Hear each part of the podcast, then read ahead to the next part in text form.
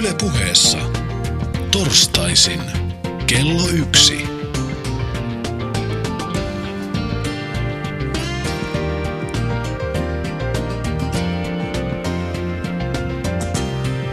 Mikko Peltsi-Peltola. Hyvää päivää. Tänään puhutaan liikunnasta. Paikan päällä on meikäläisen lisäksi TV-tähti Baba Lübeck ja urheilun ja valmentamisen monilahjakkuus Antti Haagvist. Tervetuloa. Kiitos. Kiitos. Tämä oli Antti teidän nettisivuilla luki tämä sun monilahjakkuus, tota, niin mitä se tarkoittaa? En mä tiedä, kun en mä sitä itse keksinyt. Mutta ilmeisesti olet aika laaja-alainen kaveri liikunnan saralla, mä olen käsittänyt näin. No ilmeisesti joo. Siis mä en itse ajattele valmennusta niin, että sä oot jonkun tietyn lajin valmentaja, vaan se, että sä valmennat sitten kaikkea. Että pienellä perehtymisellä pitää pystyä melkein snookeriin valmentamaan. Että, Pystytkö? en tiedä, kun en ole kokeillut. Tekisikö mieli? No ei. No mites Baba, Ironman-kisa edessä, mikä on päivän kunto? No, ihan hyvältä on tuntunut tähän asti, että, tota, että Antin valmennusohjelma noudattanut nyt puolitoista vuotta ja täytyy sanoa, että, että kyllä on tuloksia syntynyt. Kiitos Antille. No minkälainen urheilija toi, toi. Lübeck on? Ää, sitähän pitää jarruttaa. Että papallehan pitää tehdä ohjelmaa sen takia, ettei se hölmö tee liikaa mitään asioita. Se on niinku se pointti. Et siitä, Positiivinen jo, ongelma. Joo, joo, se on positiivinen ongelma ja kato, mun lukee sitten Twitteri-profiilissa, että se lukee jarru tai kaasu.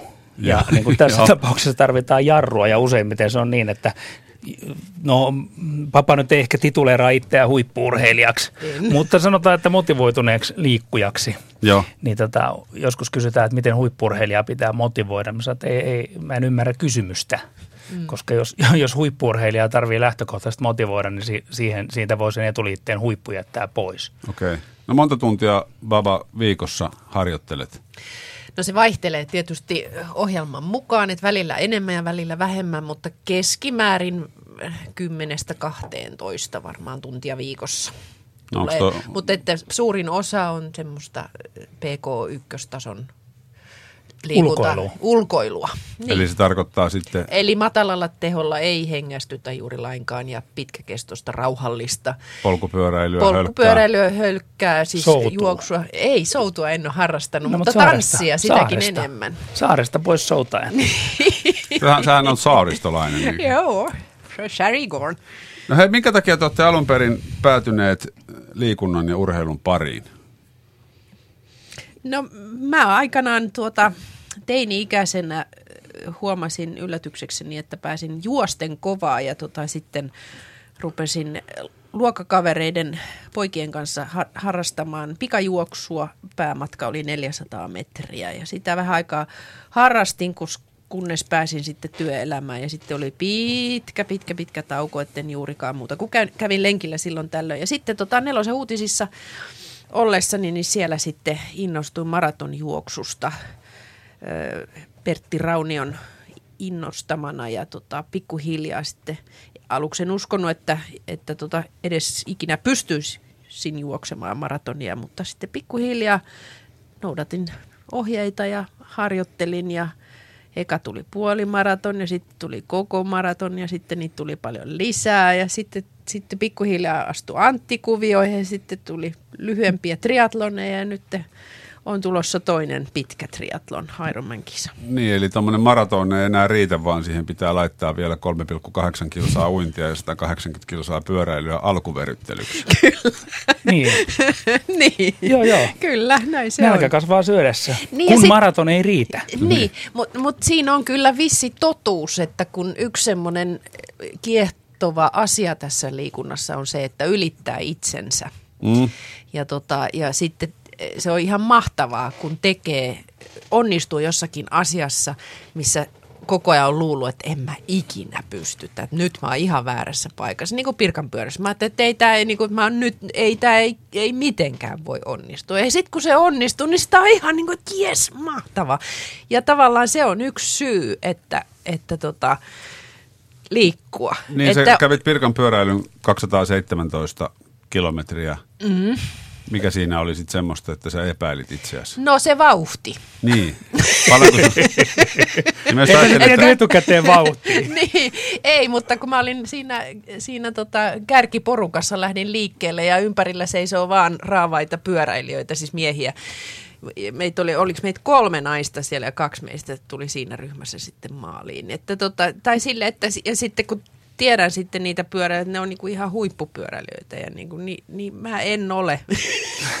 Mieti, minkälaisen alemmuuskompleksin sä oot näin, sa, saanut niille miehille aikaa. Sä oot kuitenkin niin kuin monelle enemmän TV-ihminen kuin urheilija. Niin. Niin, Toistaiseksi. niin. No mut hei, mä oon 47-vuotias, että tämä on oikeasti vaan harrastus, mutta tämä antaa kyllä aika paljon. niin joku sanoi, että tämmöisen tavallisen kuntoilijan ja kilpaurheilijan erottaa 10 000 tuntia harjoittelua, että ei se haittaa, jos kuntoilijana joskus vähän niille huipuille jää. Niin, ei haittaa, mutta ei se haittaa, vaikka menisi ylikin. No näin on. No Hei. entäpä Antti, miten päädyit? Tota, paikkaa en itse asiassa muista, mutta siis tarkkaa paikkaa. Meinasin sanoa jo Sonkajärvi, mutta ei se Sonkajärvi ollut. Mutta joka tapauksessa Miehikkälässä puolitoista vuotiaana. Vedit ensimmäisen puolikkaan En vetänyt puolimatkan triatlonia silloin, mutta osallistuin jonne olympialaisia, olympialaisia silloin ja siellä mä kuvien perusteella on juossut. Hirveä jääräpää silloin jo. Joku meni ohi, niin heitin selälleen makaamaan. Ja olin, Suutuit. oli, niin, olin kuusivuotiaiden sarjassa. Ei ollut puolitoista vuotiaiden sarjaa. Yhdistit painin ja juoksun. joo, joo, totta kai. No sieltä siis, sieltä mulla on lähtenyt se liikkuminen tota, liikkeelle ja sitten lapsuudessa harrastin kaikki, kaikkia lajeja kuulantyönnöstä soutuu ja kaikkea siltä väliltä. Niin sen kyllä huomaa sun raavaista mitoista, että kuulaakin on joskus työnnetty. Joo, kuula on työnnetty. Ja sitten sit mä valitsin kuitenkin kestävyysurheilun.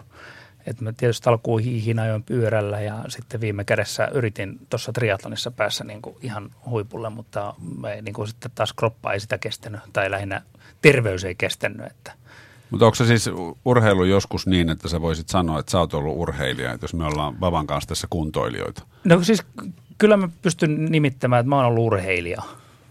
Mutta se, että nykyisen ajattelun mukaan niin mä voisi pistää sitä etuliitettä huippuurheilija, koska Suomessa ei kaiken kaikkiaan, niin ainakaan yksilölajeissa, niin niitä huippuurheilijoita sillä omalla kategorialla on missään lajissa ihan hirveä, hirveä määrä. Että mm. tehdään että se kaikki asiat niin kuin sen urheilun ehdoilla sataprosenttisesti, niin mulla on aika tarkka seula siinä, että minkä nimittäin huipuksi, mutta että urheilijaksi on voinut ehkä tituleerata itseänsä joskus. No minkälainen maa Suomi on nyt sitten näiden huippujen suhteen? Joskus siitä oli puhetta, että kaikki täällä on vain pientä piperrystä, mutta et onko Suomessa paljon huippuja ammatikseen urheilua tekeviä?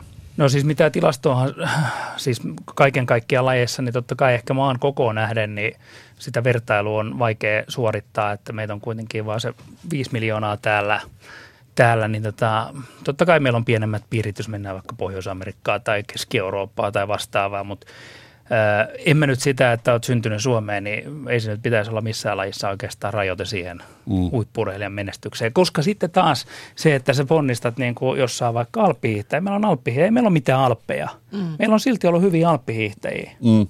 Niin se, että sä joudut ehkä käyttää mielikuvitusta ja luovuutta enemmän siinä harjoittelussa, ja se voi olla monta kertaa niin kuin etu. Ja se, että meillä on parhaimmillaan ollut esimerkiksi pyöräilyssä, mikä on kestävyyslaji, mitä- millä ei ole kuitenkaan hirvittävän suurta kulttuuria Suomessa verrattuna aina Italiaa tai Ranskaa, Ranskaa tai Espanjaa, niin meillä oli parhaimmillaan kuitenkin huipputasolla niin kuin kolme ammattilaista maailmalla. Niin sitäkin esimerkiksi vähäteltiin, että me- kun ei tule Ranskan ympäriön voittoa. Mutta tota, Nyt nähdään vaan se kärki, että sinne nähdään, va- pitäisi... niin, että nähdään vaan se, että me ollaan vähän niin kuin, se, se, se mikä itseä vähän niin kuin ärsyttää joskus tässä suomalaisessa urheilukulttuurissa on se, että me ei oikeasti olla urheilukansa, vaan menestyskansa. Mm. Että me nähdään vaan ne, että jos joku saa mitallin Mm. tai voittaa, että se on niin kuin hieno juttu. Että, Nelossijat ei ole mitään. Niin, nelossijat ei ole mitään. Et siis onhan me itsekin kilpailullinen ja siitä niin kuin minne ei pääse. Mutta pitää niin kuin urheiluihmistä ja niin kuin tiedotusvälineiden pitäisi nähdä niin kuin sinne urheilun ilmiöiden sisälle paremmin. No miksei sinne nähdä? En mä tiedä. Sitähän me ollaan niin kuin yritetty tehdä tässä, että me päästäisiin niin kuin niiden ilmiöiden sisään, koska eihän nyt, okei, okay, mua kiinnostaa se huippuurheilu, mutta oikeasti se iso kuva on se, että miten me saadaan niin kuin kansakunta liikkumaan, huolehtimaan mm. terveydestä. Ja se on niin kuin mulle, mun mielestä niin kuin paljon tärkeämpää, koska se sitten taas omalla, omalla tavallaan ruokkii sitä huippuurheilua. Kyllä. Ja päinvastoin. Nimenomaan. Sä tota, Baba, mainitsit tuossa itsensä ylittämisen. Kerro vähän Team Elina Jouhkista. No Team Elina Joukki on, on tota tämmöinen, mitä mä nyt sanoisin, hyvän tekeväisyystiimi. Se lähti vähän niin kuin silleen vahingossa. Elina Joukki tota, on pyöräilijä triatlonisti, joka aikanaan sairastui leukemiaan ja sitten... Ensin rintasyöpää. Anteeksi, rintasyöpää ja sitten tota, parani siitä ja oli jo menossa Las Vegasiin triatlonin MM-kisoihin – mutta ei päässytkään sinne, koska sairastui leukemiaan ja sitten hänelle tehtiin kantasolusiirto. Ja tota, kaikki näytti hyvältä, mutta nyt viime pääsiäisenä kirjastostona hänelle ilmeni sitten, että se leukemia oli uusiutunut. Ja hän oli menossa Frankfurtin Ironman-kisaan Pink Wheels-teemalla vaaleanpunaisilla pyörillä niin kuin keräämään huomiota ja rahaa SPRn kantasolurekisterille ja sitten Roosanauhalle syöpäsäätiölle. Ja hän ei sitten pystynyt siihen osallistumaan, kun leukemia uusiutui. Ja sitten mä ajattelin, että no, mä oon terve, mä pystyn. Ja mä ajattelin, että mä soitan muutamalle kaverille. Itse asiassa tämä viesti tuli siis Antilta ja tota Alexander Stubilta. Ja sitten tota, sit mä kirjoitin siitä blogikirjoituksia muutamalle triatlonisti-kaveri, että perustetaan tämmöinen tiimi, ja ne oli heti, että joo, totta kai. Ja mä ajattelin, että meitä olisi kymmenen, mutta sitten muutama viikko, ja nyt mitä meitä oli yli 200, ja tota, ollaan kerätty syöpäsäätiölle 13 500 euroa kuukaudessa. niin se lähti ihan mielettömän hienosti lentoon. Että tota, ja nyt meillä on näitä, näitä tota, Team Elina joukkinauhoja ja me kaikki kolme kuulutaan siihen. Että joo, joo myönnetään. joo, se on jotenkin, en mä tiedä, se, jos itse on terve ja pystyy tekemään, niin miksi ei tekisi? Ja kyllä se motivoi esimerkiksi just kun tuossa Pirkan pyöräilyssä ajattelee, että ei tästä tule mitään, niin kyllä mä niin kuin, sitten mä ajattelin, että no, et eihän sillä ole mitään merkitystä, että mä teen tätä niin kuin Vapaa-aikanasi. Niin, niin. vapaa Elinalle, mä oon terve, mä pystyn tekee tätä. Että sit mä, niin kuin, se antaa voimaa, se antaa ihan hirveästi voimaa ja Elina tsemppaa ihan kauheasti, se on ihan mahtavaa. Mm. Ja noissahan siis se, minkä takia mä oon lähtenyt mukaan, niin mä ajattelin sen taas niin, että jos mä voin niin kuin olla omalla toiminnalla, niin edesauttaa jonkun muun elämää, mm. niin miksi ei. Niin. Ja tietysti just, just niiden niin kuin omilla kurjuuden hetkillä siellä itse kisassa, niin, niin toki niistä saa, saa voimaa. Saa, ja, ja niin kuin sitten jotenkin semmoista suhteellisuuden tajua ja niin kuin koko tähän elämiseen ja tekemiseen. Ja, ja tota, se mun esikuva on Antti ja Antti ja Elina, jotka niinku, ei, ne, ei anneta periksi. Joo, koska se, mä oon itse ottanut sen, sen tota, ajatuksen noissa pit, pitkissä suorituksissa. Mä en itse pysty niinku harjoittelemaan esimerkiksi juoksua ollenkaan käytännössä, mutta silti se maraton tulee könkättyä siellä läpi. Joo. Siinä kestää kyllä kauan aikaa, mutta se tullaan läpi. Niin mä mietin siellä aina sitä, että hei Antti, tämä on vapaaehtoista tämä kipu. Niin. Jos mä niin. käyn kävelemään tai pysähyn tuohon – niin kuin rantakuppilaa istumaan, niin se kipu loppuu. Eikö niin? Se on mm. silloin helppoa. Niin, niin. Mutta sitten taas jossain sairastumistilanteessa, kun se kipu ei ole, se, sitä ei voi pistää niin kuin offille, hyllylle. Mm. hyllylle. nyt siirretään tämä kipu, kipu sivuun tai tämä kurjuus sivuun. Niin se on niin kuin tavallaan helppo. Kipu on silloin helppoa, kun se on hallittavissa. Mm. Että sä itse kontrolloit sitä. Ja silloin sä pystyt niin kuin siinäkin, mä en tee täyden matkan kisoja sen takia, että siinä olisi jotain fyysisesti järkeä. Ei, ei siinä olekaan. Ei siinä olekaan mitään järkeä. Pelkästään kuluttavaa. niin, pelkästään kuluttavaa. Niin, mutta mä teen niitä sen takia, koska mä haluan niin kuin, testata omaa päätäni. Että onko mulla, niin kuin, niin kuin, jaksaks mä keskittyä siihen sen pitkän suorituksen, jaksaks mä taistella sitä niin kuin, kipua mm. hipsukoissa vastaan, niin, koska eihän se nyt ole mitään, niin kuin, se on niin kuin itse hankittua kipua, niin se ei ole niin paha. paha. Että jaksaako sitä pitää niin kuin, sen fokuksen siinä tekemisessä. Mm. Se on se juttu.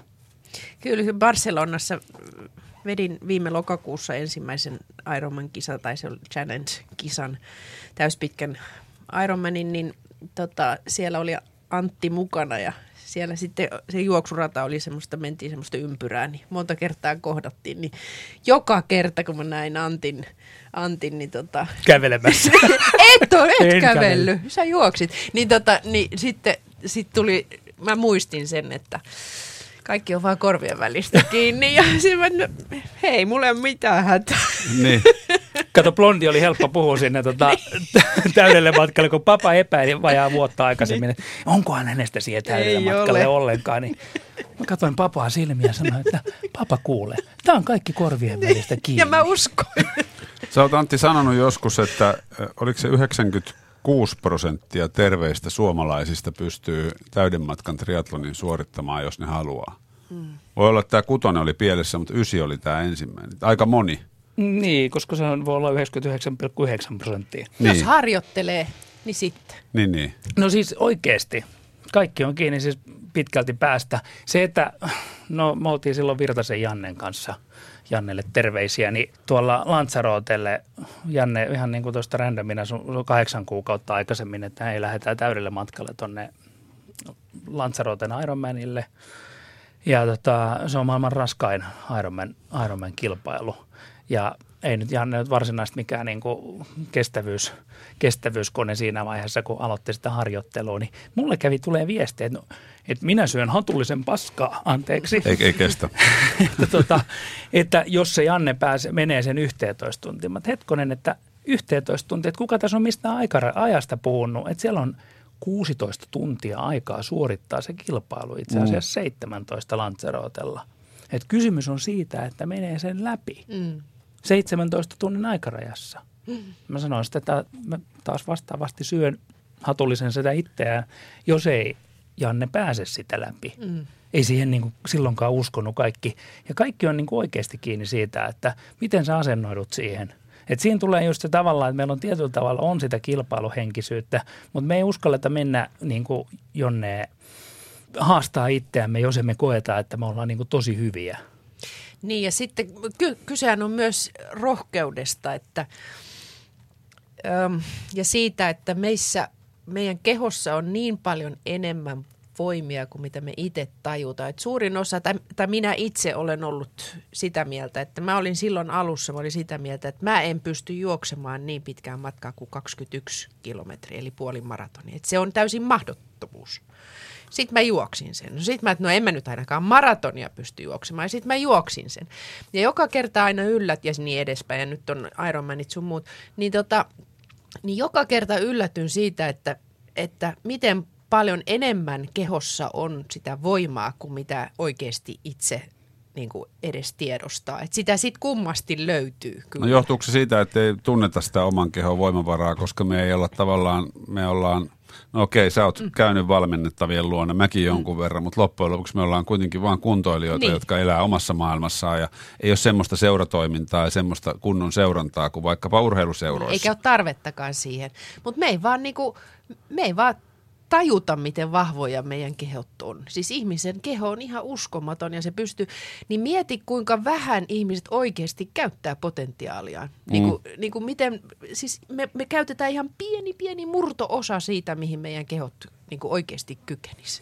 Ja se on samalla tavalla ihan muutenkin, että mm, mieluummin mietitään, miksi me ei pystytä johonkin, kuin että miksi me pystyttäisiin. Niin, niin aivan. että se on niin kuin käsittämätön ajattelutapa. Että, ja sitten se, että sehän on aika paljon ympäristöä. Me pelätään niin kuin kahta asiaa. Tietysti sitä, me pelätään itse asiassa enemmän sitä ympäristöä, että mitä toi Peltsi miettii, jos emme pystykään sitä tahkon maastopyöräilyä ajamaan. Se on Niin. muuten totta, että sehän on myös se rohkeus asettaa itsensä niin kuin, tavallaan, rohkeus asettaa itsensä siihen tilanteeseen, että epäonnistuu.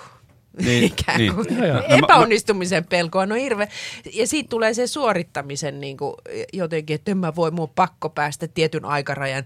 Sehän on ihan turha, kun tämä on harrastus. Meillä se on kuntoilua. Niin. Niin. Niin kuin, ettei se, sehän on ihan, niin kuin, ihan se ja sama. Kukaan ei katso, onko sä maratonissa siellä ö, 213 tai 345. Ketään ei kiinnosta. Ei, ei niin. Mulla on siis, mä oon siis Antin yllyttämänä tämän samaisen Barcelonan yhden täyden matkan triatlonin suorittanut ja silloin, mä just ajattelin, tota, että, että minkä, minkä tota ryöpytyksen mä saisin, jos mä en pääse sitä läpi, koska mä olin kuitenkin puhunut kotona, että mä saan kuuden, seitsemän päivän poikien reissun Espanjaan ja sitten mä tuun sieltä niin teräsmiehenä takaisin. jos mä olisin jättänyt kesken, Niin, niin, niin, niin, niin mitä sitten? Niin, aivan. Mikko ei perä niin, niin paljon kavereita, vaan sitä, mitä koton sanotaan. Niin. Jokaisella on omansa. Omansa, ovat pel- kaikilla meillä on pelkomme. joo, Kyllä. Mutta Antti, sä puhuit äsken tuosta kivusta, mikä näissä kisoissa tuotetaan itse, mutta sulla on ollut myös semmoista kipua, mikä ei ole sun itsensä tuottamaa. Joo, siis Pieniä kevyitä haasteita Kevyit- ollut kevyitä haasteita. elämässä. No joo, siis mä oon itse sairastanut kaksi kertaa leukemian. Ensimmäisen kerran 2001 ja 2002 ja sitten 2011 sairastuin toisen kerran. Mulla on tehty se samanen, samanen kantasolusiirto kuin Elinallekin tehtiin nyt sitten vähän aikaa. äh, Tai siis nyt 2013 talvella, talvella tehtiin Elinalle, että et siinä, siinä sitten niin kuin tavallaan, että ne on ollut sellaisia vaikeuksia, mitä mä itse toisaalta jälkikäteen vaihtaisi vaihtais pois. Ja, ja siinä on sitten ollut sellaisia kipuja, joita sä et itse ole pystynyt hallitsemaan, vaan se on ollut niin kuin toisten käsissä, että sulla on pumpattu niin kuin kipulääkettä niin paljon kuin sitä nyt ylipäätänsä pystyy ottaa silti sua koskee. Mm. Ja sä vaan ootat sitä tiettyä hetkeä, koska sä kuitenkin tiedät, että se kipu jossain vaiheessa loppuu. Se joko loppuu kuolemaan tai sitten se loppuu siitä, että se niinku tietyssä vaiheessa sitä hoitoa ne solut lähtee kasvamaan ja se kipu häviää. Et siinäkin on aikaraja, mutta sä et tiedä, että tuleeko se kahden päivän päästä vai kahden viikon päästä. Ja se on paljon haasteellisempaa sellainen kipu. Ja niitä ihmisiä on aika paljon, ketkä siitä kivusta kärsii tälläkin hetkellä. Mm. Ja sitten se, mitä papa sanoi tuosta, että meissä on paljon enemmän voimavaroja, mitä me uskotaan. Niin ajatelkaa nyt esimerkiksi sitä, että jos ihminen miettii, miettii vaikka syöpää, mm. mitä tahansa syöpää, niin silloin kun sitä ei ole kokenut, niin sitä mietitään, että miten ne ihmiset selviää niistä. Mutta kun ei niillä ole vaihtoehtoja mm. Niin. muuta kuin selvitä niistä. Siis lähinnä psyykkisesti. He, itse asiassa hoitojen aikana esimerkiksi niin se on paljon helpompaa niin kuin psyykkisesti, kun sä keskityt vain ja ainoastaan siihen niihin kiput, mahdollisiin kiputiloihin, koska eihän kaikessa ole kipuja, mm. mutta niin kuin ylipäätänsä siihen selviytymiseen.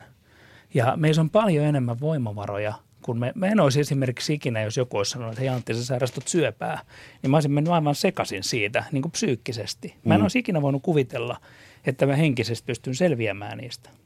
Mutta sen, eikö se jälkimmäisen jälkeen, niin kauan sulla meni, että sä vedit täyden matkan triatlonin? No diagnoosista 413 päivää.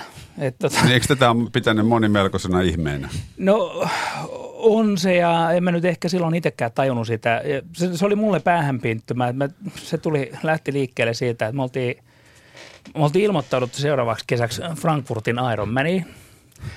tota, meitä oli aika värikäs porukka siellä, siellä lähdössä sinne. Ja meillä oli mietitty, niin kuin, että me mennään jollain hyvän tekeväisyysteemalla sinne. Ja sitten, sitten meikäläisellä tärähtää silloin elokuussa 2011 se leukemia päälle ja se, no, se luonnollisesti otti aika paljon päähän, mm. päähän mutta ei se, siitä sitten sen enempää. Ja sitten tota, toi Alexander Stubb tuli käymään sairaalassa morjestamassa ja sanoi, että jos tässä on jotain positiivista, niin me tiedetään, minkä takia ensi kesänä te lähdette täyden matkan kilpailuun. Minä en ole siellä läht, niin kuin lähtöviivalla, mutta mä yritän päästä mukaan. Joo. Että totta kai mä nyt en, en edes ajatellut sitä, että on vaihtoehto, että siitä ei selviäisi, koska aika harva siitä, tai siis totta kai se käy mielessä, mutta ethän se sitä voi aktiivisesti miettiä, koska mm. siihen ajoaa sitten pää. Niin tota, no sitten mä olin siellä Frankfurtissa katsomassa ja syksyllä, kun mulla oli ensimmäinen hoitojakso käynnissä, niin mun kaverit toisa sen kuvan, missä mä makasin kisa puolimatkan triatlonin jälkeen, jälkeen tota, sellaisella niin kuin ensiaputilassa. Mulla oli tiputus kädessä menossa ja mulla oli tuossa rinnuksen päällä oluttuopio, joka oli muuten alkoholitonta olutta. Mainittakoon se tässä. Mainittakoon se tässä. Ja sitten toisessa kädessä oli kinkkusämpylä. niin kaverit oli tuonut sellaisen kuvan sinne seinälle ja siellä kävi sellainen vanha herrasmies, joku ylilääkä, ylilääkäri ja sanoi, että no, nytten et tänä syksynä enää kilpailemaan pääse, mutta jos sitten ensi kesänä.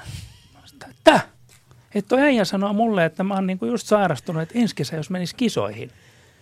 Ei se nyt silloin itsekään varmaan tajunnut, että onko se mahdollista, mutta mm. se kävi sitten vaan realisoitumaan ja se jäi siitä alitajuntaa siihen päähän ja sitten mä olin siellä yhtäkkiä siellä kaikkien sattumien kautta, kautta siellä viivalla, viivalla ja se oli oikeasti hauskaa. No on, on melko sinnikäs kaveri. Mulla menee kylmät värit.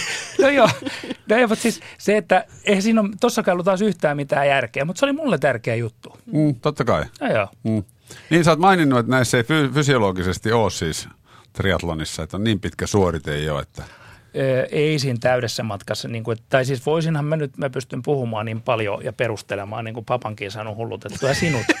että tota, mä nyt puhun, vaikka, mä nyt puhun vaikka ton teidän vaatekaapin tuosta triatlon kilpailua, jos sinänsä on, mutta tota, jos mä yritän järkevästi sitä jolleen perustella, että joo, joo, papa on se, se on, se on sinulle hyväksi, että menet täydelle matkalle fysiologisesti, niin unohtakaa, mä valehtelen. Niin. Mutta siis puolimatkaa asti niin triatlon kilpailut on niin kuin myös, myös niin kuin fyysisesti järkeviä, mutta pointti ole siinä, että onko ne suoritukset järkeviä, vaan se, että se liikunta, monipuolinen liikkuminen, uintia, pyöräily, juoksua, talven mm. hiihtoa, kuntosaliharjoittelua, kahvakuulaa, mitä tahansa haluaa tehdä, vaikka tanssii välillä. Mä en sitä tanssia harrasta. Sun pitäisi. niin pitäisi. Olen sen yhden tanssiesityksen silloin tehnyt, että näitte sen mun liikkuvan rintarannan. kyllä. Niin tota, se harjoittelu on se juttu. niin, niin. Et sen takia, min- minkä Kyllä. takia Peltsi sä lähdet, haluat mennä, että et sä oot yksinkertainen teräsmies. Minkä takia sä lähdet toista kertaa? Me just tuossa kahvilassa tota, puhuttiin siitä, että mä oon siis yhden täyden matkan triatlonin suorittanut, mutta se vähän hampaankolossa olisi vetää toinen. No, totta ei, kai. ei tavallaan Miksei? niin kuin, niin. Nyt kun te- teidänkin juttuja kuuntelee, niin kyllähän tässä on kysymys paljon suuremmasta kuin siitä yhdestä kisasuoritteesta. Niin ja, on. Ja tavallaan tuo monipuolisuus ja ylipäätänsä se liikkuminen ja se kuinka paljon siitä saa energiaa. Mm, nimenomaan. Ja se harjoittelu on kiva. Se on oikeasti, se on niinku, senhän takia sitä jaksaa tehdä ja sen takia varmaan pystyy osallistumaankin noihin kisoihin, koska nauttii siitä harjoittelusta. Se, on niinku, se ei ole koskaan ikävä. Aina, aina, tota, aina on parempi fiilis, kun tulee lenkiltä, kuin ennen kuin menee Mm. lenkille. Ja vielä mitä Se surkeampi palkitsee. sää on ollut Niin, sen lenkille, parempi. Niin, sitä parempi. Se on muuten ihan totta. Kyllä. Se on jännä, että näin se vaan on. Mutta se, se tavoite, tavoitehan siinä motivoi. Eli kun se kun pistät Kyllä. nimen listalle sitten ensi vuoden tahkon täyden matkan kilpailuun, niin sen jälkeen niin Mi- Mikkokin käy miettimään, että no pitäisiköhän sillä talvipakkasilla käydä siellä uimahallissa. Kyllä sikäli, että kyllä mä monta kertaa, jos tota on ollut lähinnä niin työkiireitä tai jotain, niin kyllä mä mietin sitä, että, halu, että kuinka paljon niin mä haluan kärsiä sitten mm. Ironman-kisassa. Ja mä tiedän, että jos mä nyt hoidan tämän harjoittelun pois, niin mä kärsin vähemmän siellä Ironman-kisassa kuin, kuin että jos mä jätän sen harjoituksen tekemättä. Meillä oli sellainen legendaarinen sanonta, joka on kuulemma mun keksimä. Mä en kyllä ihan varma muistaakseni sitä, että tuska treeneissä vähentää kipua kilpailussa.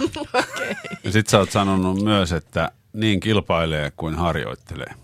No mutta se ei ole mun keksintä. Mutta sä oot sen mulle joskus sanonut. Eli yrittänyt paikan päällä viisastella. on siis Antti Haagvist ja Baba Lübeck ja puhutaan liikunnan iloista. Antti, sä oot myös valmentaja. Ää, anteeksi, monilahjakkuusvalmentajana. On, mä kyllä allekirjoitan ton.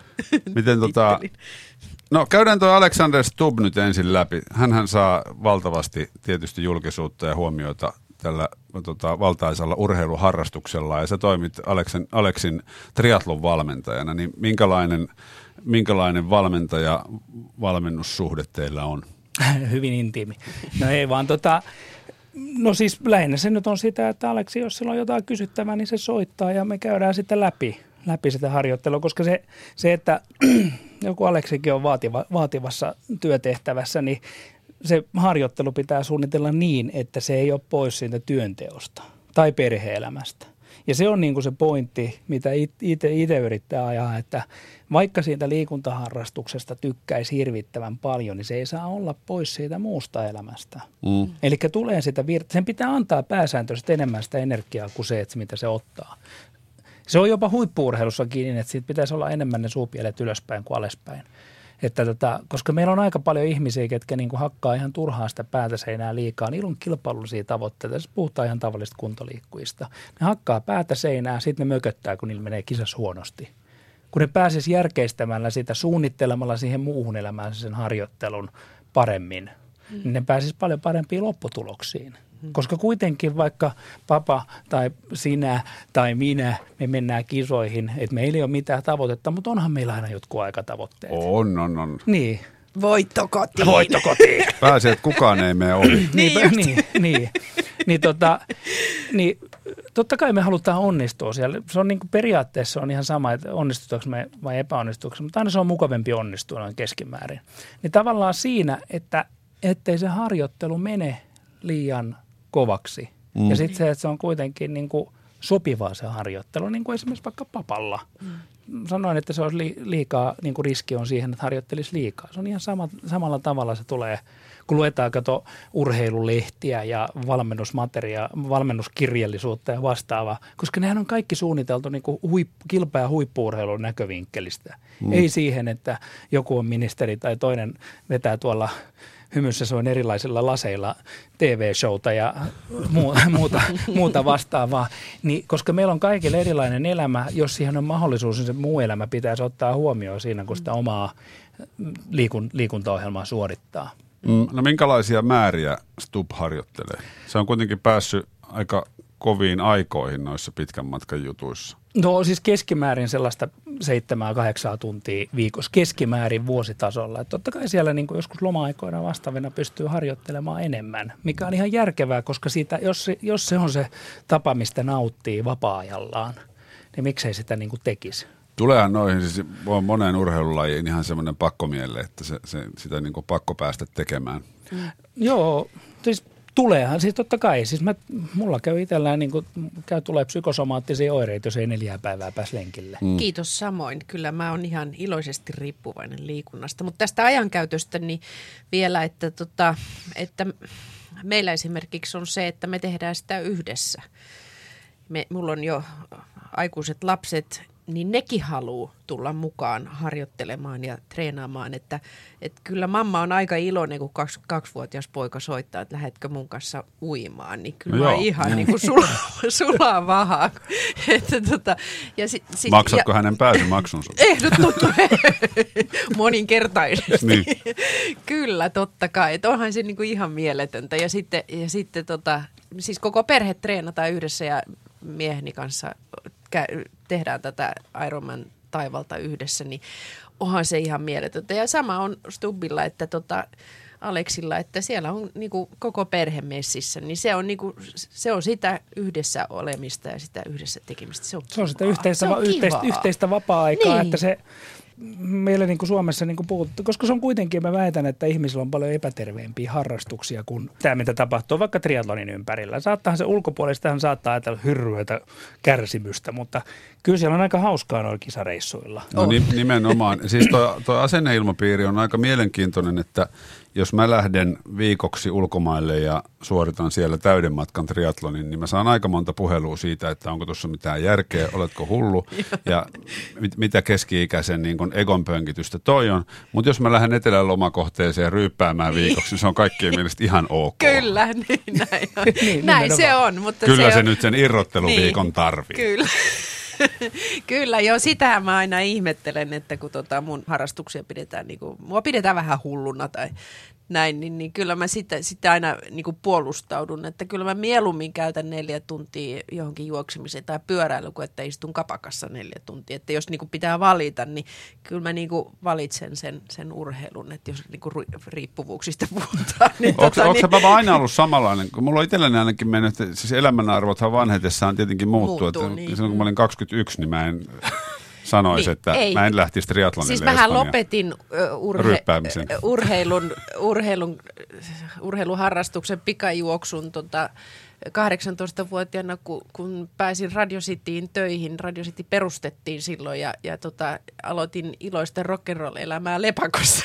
Niin, niin. siinä, jäi, siinä jäi moneksi vuoden. Ei, siinä, siinä ympäristössä ei ollut ihan hirveän kova sana se, että tota, juostaan kilpaa. Mutta se muuten asenne on muuttunut, että mun poikani on, on tota, soittaa rockibändissä ja, ja, ja harrastaa triatlonia tällä hetkellä. Että tota, että, niin tämmöiset et, vanhat käsitteet kyllä, siitä, että se on muuttunut rock-tähdet kyllä, niin, niin, on rappiolla, niin ei pidä enää paikkaansa. Joo, ja se on, hyvä, se on hyvä, ei, mutta se on, se on menossa niin kuin sanotaan, että jos vaikka yrityselämää, koska itsehän pääasiassa tekee töitä yritys, yritysjohdon johdon kanssa siis se oikea, oikea työ, niin se on muuttunut sielläkin ihan totaalisesti. Että, ja mikä on niin kuin täysin terveellistä, että ne ihmiset käyttää sen ajan mieluummin, että jos puhutaan, että dinnerillä, dinnerillä ollaan, niin siellä niin kuin näkee paljon enemmän niitä kivennäisvesilaseja, koska ihmiset haluaa lähteä seitsemän aikaa aamun lenkillä tai kuuden aikaa lenkillä mm. hoitamaan sen, että ne on taas niin kuin skarppina seuraavan päivänä. Että se rentoutuminen haetaan mieluummin sen liikunnan mm. kautta, mikä on varmasti – parempi kuin se, että vedetään kaksinkäsin viinaa. Niin, kyllä, ehdottomasti ainakin pidemmän päälle. No joo. Niin Antti, tämä sun päätyö siis liittyy myös, sanoit yritysjohtajat, mutta liikunnallakin ja urheilulla on ilmeisen iso osa. No se on 25 prosenttia siitä, siitä että totta kai nyt potkin persuksille niitä yritys, yritysjohtajia, että ne huolehtii myös siitä fyysisestä kunnostaan, mutta että paljon se liittyy siihen johtamiseen. Että se on yksi osa sitä meidän johtamisen kehittämisen prosessia, että se niin kuin ne ukot ja akat pistetään kuntoon. Hmm. Koska jos et saa riittävän hyvässä fyysisessä kunnossa ja sun pitäisi kuitenkin tehdä tuloksia siellä työelämässä, niin se ei onnistu enää siinä, että monet yritykset on 24-7, että ympäri maailmaa pitää toimia, niin ei sinne mennä enää niin kuin rapakunnossa. Ja toisekseen siinä on sellainen, jotkut sanoo, että tämä on vähän negatiivinen ilmiö, mutta mun mielestä niin kuin meidän, ei me voida päättää sitä, sitä asiaa, että jos tuonne nyt maailmalle lähetetään sellaisia huonokuntoisia näköisiä ihmisiä, mitkä näyttää niin kuin epäterveeltä, niin ei, ei ne ole edes parhaita myyntimiehiä. Koska kyllä maailmalla niin kuin kiinnitetään huomioon siihen, että miten sä pukeudut, miltä sä näytät. Jos sä näytät sieltä, haiset vanhalle viinalle ja tuut sinne paikalle, niin kyllä se niin kuin Kukaan ei osta mitään. No ei, mutta siis on se kynnys ostaa, niin kuin, on, on. koska et sä voi luottaa niin kuin tavallaan, että jos ihminen ei osaa huolehtia itsestään, niin miten se sitten hoitaa ne muut asiat? Milloin tämä on tämmöiseksi mennyt? En mä tiedä, pikkuhiljaa. Pikkuhiljaa. Ei, ei se Suoma, su, su, muuallahan se on monessa paikassa mennään. No Yhdysvaltojahan Suomet, se, Suomi seuraa pitkälti. Mm. Ja siellä on jo 2000-luvun alussa, kun me käytiin siellä triatlon kilpailuissa, niin siellä näki, näki tietysti sitä paikallista yritysmaailmaa, niin siellä, siellä alkoi olla enemmän, että ne yritysihmiset oli sporttisia. Mm. Ne nä, näki, niin kuin, että ne huolehtii itsestä. Syödään terveellistä ruokaa. Mm ja onhan me, jos te käytte kanssa syömässä ravintolassa jonkun verran, niin meidän ravintolakulttuuri on muuttunut ihan mielettömästi, että sieltä saa terveellistä ruokaa. Mm. Ja mitä parempaa ravintolaa menee, niin sen enemmän sä saat niitä terveellisiä vaihtoehtoja. Joo, mäkin olen joskus aina ollut hyvin pettynyt näihin ravintoloihin, koska niin annoskoot oli niin kuin kohtuullisia. Silloin kun oli semmoinen vaihe elämässä, että piti saada aina syödä vähintään pieni vuori jotain. Sehän on nimenomaan inhimillistä. Joo, mutta onhan tämä meininkin muuttunut aika lailla siitä 70-luvulta, kun Neuvostoliiton kanssa käytiin kauppaan. Niin se varmaan oli vähän toisenlaista, se kulttuuri oli vähän toisenlaista silloin. Niin oli. Enä, nykyään voidellaan eri tavalla. Kyllä. Niin, voidellaan lenkillä. Tehdäänkö lenkillä muuten paljon isoja kauppoja? Mä oon kuullut, että tota, noissa niin kalastusmatkoilla tehdään, niin, tehdään kyllä, suuria yrityskauppoja. Tosi, joo, kyllä. Mites lenkillä? No sitä mä nyt en tiedä, että kuinka paljon linkillä varsinaisesti tehdään kauppaa, mutta onhan se totta kai... Neuvotteluja? Ne on neuvotteluja ja sitä, että tutustutaan ihmisiin. Koska silloin kun vedetään tuolla räkäposkella neljä viisi tuntia lenkillä ja toinen käy, kyllä mä kiinnitän huomioon siihen, miten ihmiset käyttäytyy sitten, kun on oikeasti alkaa olla myös fyysisesti väsyneitä, mm. että mitä, mitä asioita niiden kanssa voi tehdä. Se on ainakin mun työssä yksi sellainen niin kuin oikeastaan työkalu, jota käyttää niin kuin siinä, että kun pitää arvioida ihmisten kykyä tehdä tehdä tota, jotain päätöksiä, miten ne kestää paineita ja vastaavia, niin totta kai mä käytän sitä työkaluna siinä, että joskus, että selvitellään, että mitä sitten kun se ihminen on ihan niin kuin naula ottaisi fyysisesti, miten se käy käyttäytyy, mitkä luonteenpiirteet sieltä tulee esille. Joo. Se todellinen minä. Todellinen minä, koska mehän pystytään aika hyvin sitä peittämään. Kyllä. Tai siis suurin osa pystyy kaikille, jos sitä suoratinta, suoratinta tuota, olemassa. Mutta tai osa, siis suurimmalla osalla se suodatin. Mm. Ihan kaikesta jo. Tittelit häviää. Muistan muutamia vuosia sitten Ylellä oli joku tapahtuma, missä käytiin sauvakävelemässä. Silloin sen toimitusjohtaja Mikael Jungner sauvakäveli tuossa vieressä, niin se jotenkin unohtuu se, että toi on niin. toimari ja mä oon tätä alinta kastia. Niin. Koska niin. silloin vaan kävellään ja ollaan yhdessä hengästyneitä. Niin. Niin, kyllä se merkkaa paljon. Joo, ja se on, se on niin kuin noissa triathlon kisoissa on, se on hieno, hieno huomata niin kuin se tavallaan se, että ne kun puhutaan, että Suoma, Suomi menee tietyllä tavalla, että tulee, on, tulee luokkajakoa. Mutta ei sitä noissa triathlon kilpailuissa. Kaikki on samassa saaketin mm. spandexissä, kun pistetään keskikäisiä miehiä pienellä elintasovatsalla, niin vedetään siihen naurettavan näköisessä asussa, koska sehän nyt ei esimerkiksi meikäläiselle sovi yhtään. Vapalle se sopii hyvin. Mutta on se nopea. On se, on se, on se, on se nopea. Niin ei siinä kukaan katso, että mikä sun niinku, niin, ei siinä, siinä kyllä kaikki tittelit katoaa. Niin. Niin. Oi hyvänä. Ja Ja se on ei ihan- ole mitään merkitystä. Samalla tavalla Niin, paiskataan high fiveit maalissa. Että siellä ei ole sama. niinku titteleitä. Ei, ei. Se on ihan sama, että mi, mi, mistä sä tuut. Et, et sä yleensä tiedä edes niinku kaikkien niiden ihmisten, että Ei tietenkään. Miten. Eikä sillä ole mitään Eikä sillä ole merkitystä. Ja se on hyvä tavallaan, Mm. että se niin kuin, triatlonkisoissa näkee sen, että mihin tämä maailma on muuttumassa. Ei silloin loppupeleistä, jos sä tuut ihmisen kanssa toimeen, se on aivan sama, Mm. mistä, mitä, mitä se edustaa. Nimenomaan. Ja se on niin kuin hienoa ja siihen suuntaan pitäisi mennä. Et turha meidän on niin kuin, niin kuin esimerkiksi urheilutapahtumista tai vastaavista 70-80-lukua, että pistettiin käpy pyllyyn ja sitten lähdetään niin kuin sinne vippikortti kaulas edustamaan. Ei mitään, sinne mennään viivalle ja siellä kärsitään yhdessä ja tehdään sitä hommaa. Ja se on se juttu, Nimenomaan. koska siihen me ollaan menossa. Yle puheessa. Torstaisin kello yksi. Mikko Peltsi-Peltola. Ja paikan päällä on urheiluvalmentaja, monilahjakkuus Antti Haagvist ja Baba Lübeck. Tota, puhutaan Tovi ravinnosta. Sitä hieman sivuttiin ravintoloita, mutta minkälaista ravintoa kuuluisi ihmisen, joka kuntoilee, niin, niin nauttia? Mä aloitan tämmöisellä yleisellä. Haen vähän tätä linjaa. No, terveellistä ruokaa, mutta ihan ehdottoman tärkeää on se, että kestävyysurheilua harrastava kuntoilija syö tarpeeksi hiilareita. Ja nimenomaan Piste. Hyviä hiilareita. Niin hyviä. No siis ei, ei se kestävyys urhe, liikkujan, liikkujan ravitsemus poikkea siitä, miten ihmisen norm muutenkin pitäisi syödä juurikaan. Siis se, että se painottuu pitkälti kasviksille ja siellä pitää olla lihaa, kalaa, kanaa tai vastaavaa. No tietysti jos on kasvissyöjä, niin sit niitä ei syö, mutta silloin pitää olla palkokasveja ja vastaavia. Mutta kyllähän me niin kuin siis kestävyysliikkujatkin noin yleisesti, niin kyllä sitä niin kuin vihreitä syödään tai kasviksia syödään liian vähän. Mm. Et sitten tulee tavallaan, että se, että me puhutaan, että pitää hiilihydraatteja syödä, niin se tarkoittaa, että jos käy 30 minuuttia lenkillä, että sitten pitää syödä sen jälkeen tupla hirveän iso pasta-annos. Ei, ei. Mutta ei. sitten taas, niin kuin, jos, jos tekee niitä pidempiä suoritteita, niin totta kai niiden urheilusuoritusten aikana pitää ottaa urheilujuomaa ja geeliä, koska monilla on tullut vähän se ajattelumaailma, että pitäisi aina mennä niin kuin vedellä siellä lenkillä, että sitten se rasva palaa. Ja sitten tullaan sieltä naulaottassa viime, viimeinen 30 minuuttia, 40 minuuttia. Säkin Mikko tiedät hyvin sen tunteen, kun sä tuut lenkiltä ja sä oot viimeisen tunnin miettinyt sitä, että mitä mä ensimmäiseksi syön sieltä jääkaapista Niin, kyllä. että verensokeri on päässyt laskemaan. Mutta sitten jos sä niin huolehdit siitä lenkillä esimerkiksi sen energian, niin sitten kun sieltä tulee lenkille, niin sieltä ottaa mieluummin sitten sitä terveellisempiä vaihtoehtoja kuin niitä suklaata, liiallisuuksiin vietyä suklaa, suklaan syömistä. Tuo on aina pakko korjata Baban seurassa, että Niin, suklaata suklaat saa terve- syödä, kyllä, se mutta on ei liikaa. Joo, sä oot myös Antti sanonut, että pitkän urheilusuorituksen jälkeen yksi oluttuoppi keskiolutta on itse asiassa ihan hyvä palautusjuoma, mutta vain yksi. Onko sanonut noin? Olet. Nyt mä luulen, että sä oot oikassut jostain kohtaa. On, on. Olut on hyvä palautusjuoma, mutta ei liikaa, aivan oikein. Joo, joo. Paras palautusjuoma on ö, rasvattomaan maitoon tehty kaakao. Joo, kyllä. Kyllä. Papa, mainitsit hiilarit. Sano tärkeimmät hiilarin lähteet, mitä sä käytät. Puuro, ö, mysli, ö, ruisleipä, kasvikset kaikissa muodoissa. Hedelmät, marjat. No, hedelmät, marjat totta kai, marjoja. Ja siis joo, mä, nyt on just viimeiset marjat mennyt. Siis mulla on arkkupakastin, missä ei ole mitään muuta kuin marjoja.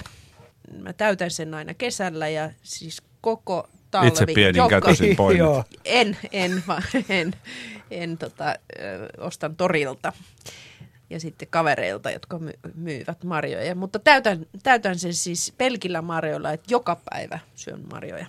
Ja, ja, mutta et ne on ne pääsääntöiset. Kisan aikana Antin ohjeiden mukaisesti 20 minuutin välein yksi geelipussi ja muuten vettä. Nyt on muuten tullut huipputuote, semmoinen geelikarkki. Mikä geelikarkki? Kerro heti. Se, niin, semmoinen kolanmakunen. no niin, totta se- kai. Ja semmoinen sitten siinä niinku- on vähän kofeiinia. Ah. Mutta ne geelit on ihan kamalan makuisia, mutta tämä Niin. karkki on niinku hyvää. Onko? Ja siinä on samaa tavaraa. Mut Semmoinen Mikko, powerbarin. Sä, sä kun syöt niitä nykyisin niin kuin koko päivän aikana. En, kun sen pitkän suorituksen aikana 20 minuutin välein. niin ja sähän oot laihtunut 11 kiloa. Niin, meillä oli tämmöinen, meillä oli tämmöinen painonpudotuskampanja tota, kampanja kavereiden kanssa, siis muidenkin sellaisten kavereiden kanssa, joiden nyt ei välttämättä tarttisi. Mm. Niin tota, tällainen, että jos kesäkuun alkuun mennessä saa 10 kiloa pois, niin lähdetään yhdessä tapaamaan itsekin laihtunutta Vesa Keskistä tuuriin.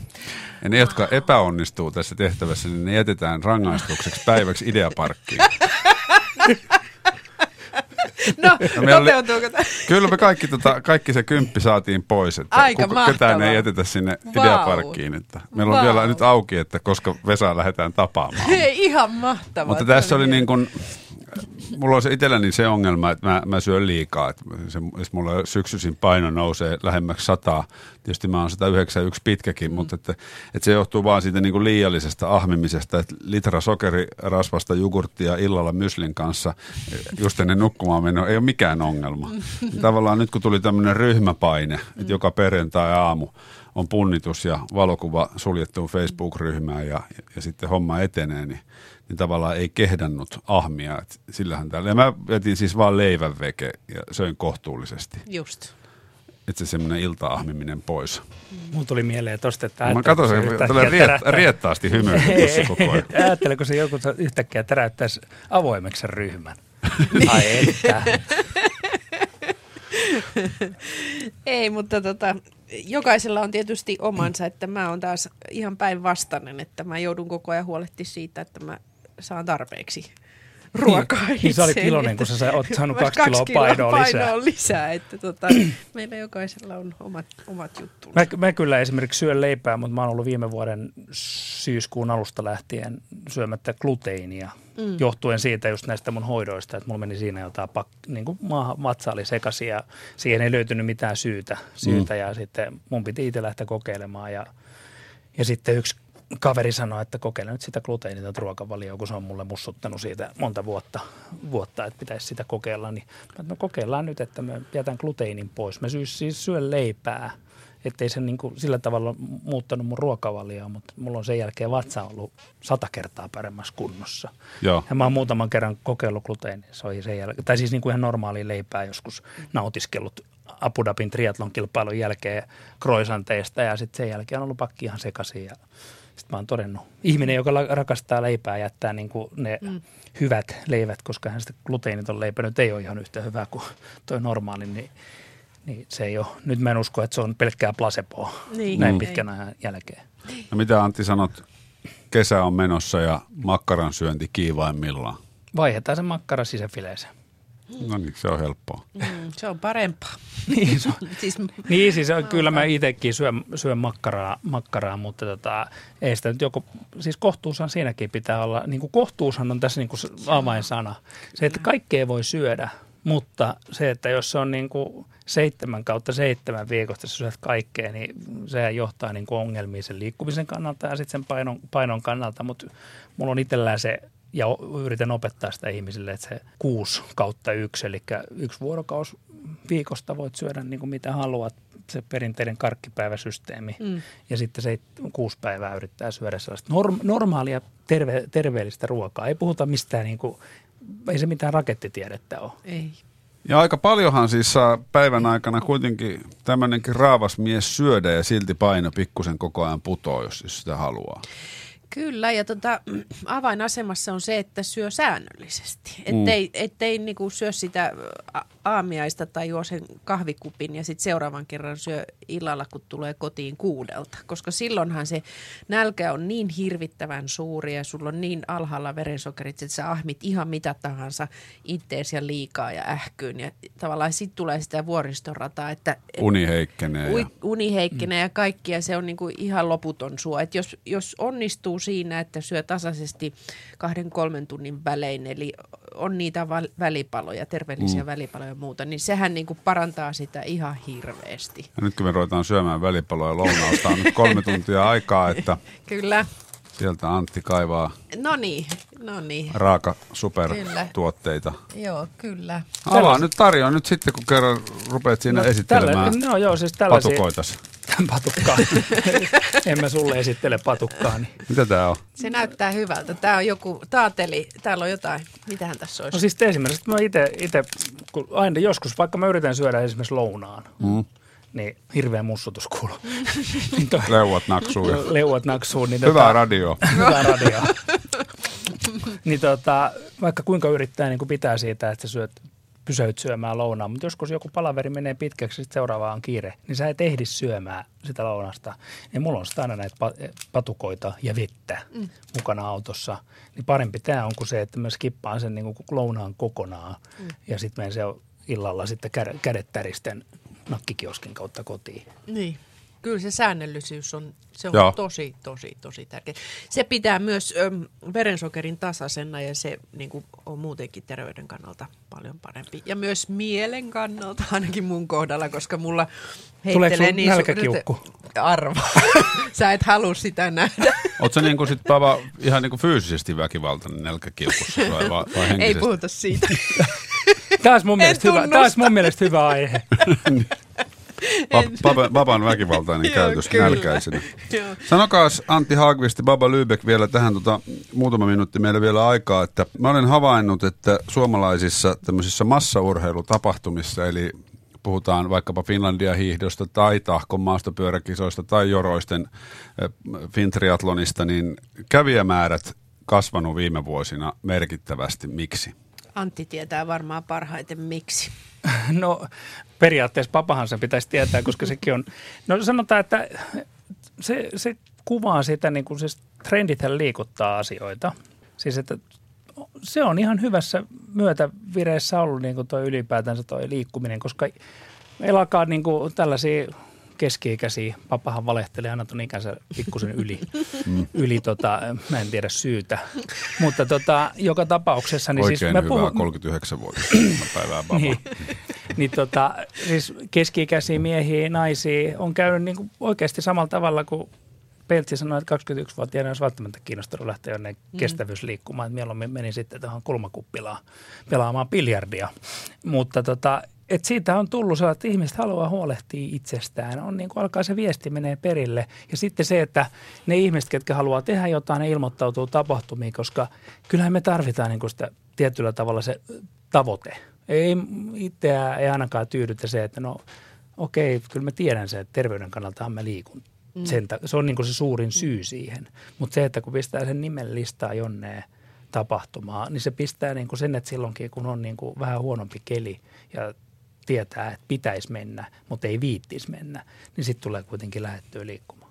Mutta on se sitten myös, että nämä tapahtumat, niin nehän on ihan älyttömän hauskoja. On, on. Et kyllähän sinne mennään tapamaan, sitten saadaan vertaistukea ja siellä on hirveästi ihme. Kaikkien tuntemattomat juttelee keskenään, auttaa, auttaa toisiaan, joo. kyselee neuvoa, miten mm. sä oot tehnyt ja niin poispäin. Niin sehän on vaan niinku yhdessäolo ja ihan mielettömän hauskaa. On, siis on se- se, se semmoinen sosiaalinenkin semmoinen, niinku vähän niin kuin festarille lähtisi. Joo, joo, siis se on, siinä on tullut se, se sosiaalinen aspekti on tosi, tosi voimakas Se siinä. kilpailu loppujen lopuksi ei se ole niin kuin se, että tosiaan kuntoilijoita ollaan, niin, niin et eihän sillä ole mitään merkitystä sun sijoituksella, kun sä et kamppaile siellä kärkipaikoilla ikinä, niin, niin se on vaan sitä, että se on niin kuin hauskaa. Sitten sä vähän niin kuin mittaat, että kun sä oot tehnyt vuoden töitä ja harjoitellut, niin, niin sä pääset niin kuin mittaamaan, että näkemään, että mikä se mun oikea taso on. Koska siis tuommoisessa tapahtumassa, niin aina sä vähän yrität enemmän kuin, kuin, niin kuin harjoituksessa. Niin se on niin kuin, se on vaan älyttömän hauskaa. Niin annetaan tämmöiselle tavalliselle ihmiselle mahdollisuus laittaa pientä pääsymaksua vastaan Kyllä. numero rintaansa ja Niin.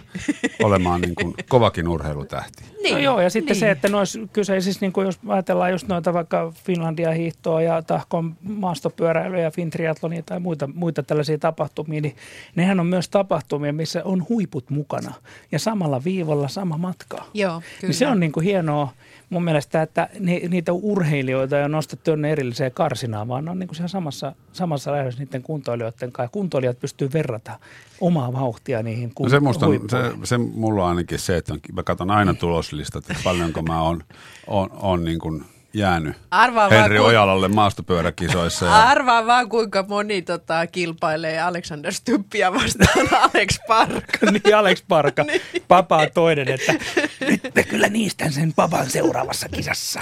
Siellä alkaa tulla kohta hirveät niin, paineet. oikeesti, joo, joo. hyvä niin. Ja eikä se ole väärin, että jos joku ajattelee niin, niin että hei, mä haluan voittaa jonkun Mutta sehän on vaan hyvä kannusti, jos joku näin On, ajattelee. no Niin, kyllä. Mullekin joskus joku sanonut, että oitinpas sut viime vuonna, katsotaan tänä vuonna. No, tänä niin. vuonna et voita, mä oon niin kova luu tänä vuonna, että ei mitään toivoa. Sä oot muuten ihan mielettömässä iskussa tällä Oh, hetkellä. Pohkeis näkyy, kato verisuonet Niin. kaikki. Toi on haava. ja, Mut mä oon ottanut siis sen ajan työmatkoista, tuossa kun puhuttiin, että mistä se aika otetaan, ja, ja Alexander Stubb, kiireinen mies, varmasti työmatkoilla mm. on paljon ihmisillä tällaisia kahden kolmen tunnin hotellikuolemapaikkoja, niin jos silloin lähtee lenkille, mm. kun se ohjelmassa lukee, niin mm. tulee tehtyä. Kyllä, näin se on. Että tavallaan duunimatkalla, kun sen saa. Ja tuossa yksi sunnuntai mä olin päättänyt, että nyt pitäisi semmoinen viiden tunnin pyöräily tehdä ja kysyin kotona, että molemmat mun pitää tulla aamulla kotiin, että, että meidän perheidylli ei kärsi ja, ja sä et mökötä koko päivää. Jos mä käyn tekemään viiden tunnin pyöräily, niin vaimo sanoi, että tuu kymmeneksi kotiin. Niin mä sanoin, että no ainoa keino on sitten lähteä viideltä pyöräilemään. Neljältä kello soimaan ja rahkamysliä naamariin ja viideltä polkemaan ja kymmeneltä tyytyväisenä kotiin. Oli varmaan aika hieno aamu. No on, sehän on ihan käsittämätöntä, Niin. miten kauniit on kesäaamut ja me niin kuin sieltä iltapuolelta venytetään sitä nukkumaan menoa sinne puolelle öin, että, että jaksaisi aamulla sitten nukkua pidempään. niin nimenomaan. Niin. Siinä kun käki kukkuu ja lähtee siihen aikaan, niin se on upea. Miten teidän vuosi tästä eteenpäin jatkuu? Baballa on kohta Ironman-kisat. Joo, ja sitten otetaan vähän rauhallisemmin, kuten Antti tässä jo monen kertaan todisti, niin se ei ole mitään muuta kuin kuluttavaa, niin sitten tota, täytyy vaan ottaa iisisti sen Lepositeet. jälkeen. Niin. Lepositeet. Ja tota, mutta mä ajattelin sitten, mulla on kato näitä, näitä tota, vaihtoehtoisia liikuntamuotoja, että sitten mä tanssin ja, ja käyn uimassa avovedessä ja tämmöistä Entäpä Antti? rauhallista. Mä menen sinne tota Frankfurtin Ironmaniin sitten No niin. Tiim Elinan joukkueessa. Tiim Elinan joukkissa, että mulla on toivottavasti siellä pinkin värinen pyöräkin silloin viivalla. Wow, se Hei. tulee, yes, Loistavaa. ihan mahtavaa. Kiitoksia, kun kävitte kylässä. Kiitos. Hyvää kesän Kiitos. jatkoa. Kiitos sulle ja hyviä treenejä sulle. Kiitos. Kiitos. Yle puheessa. Torstaisin. Kello yksi.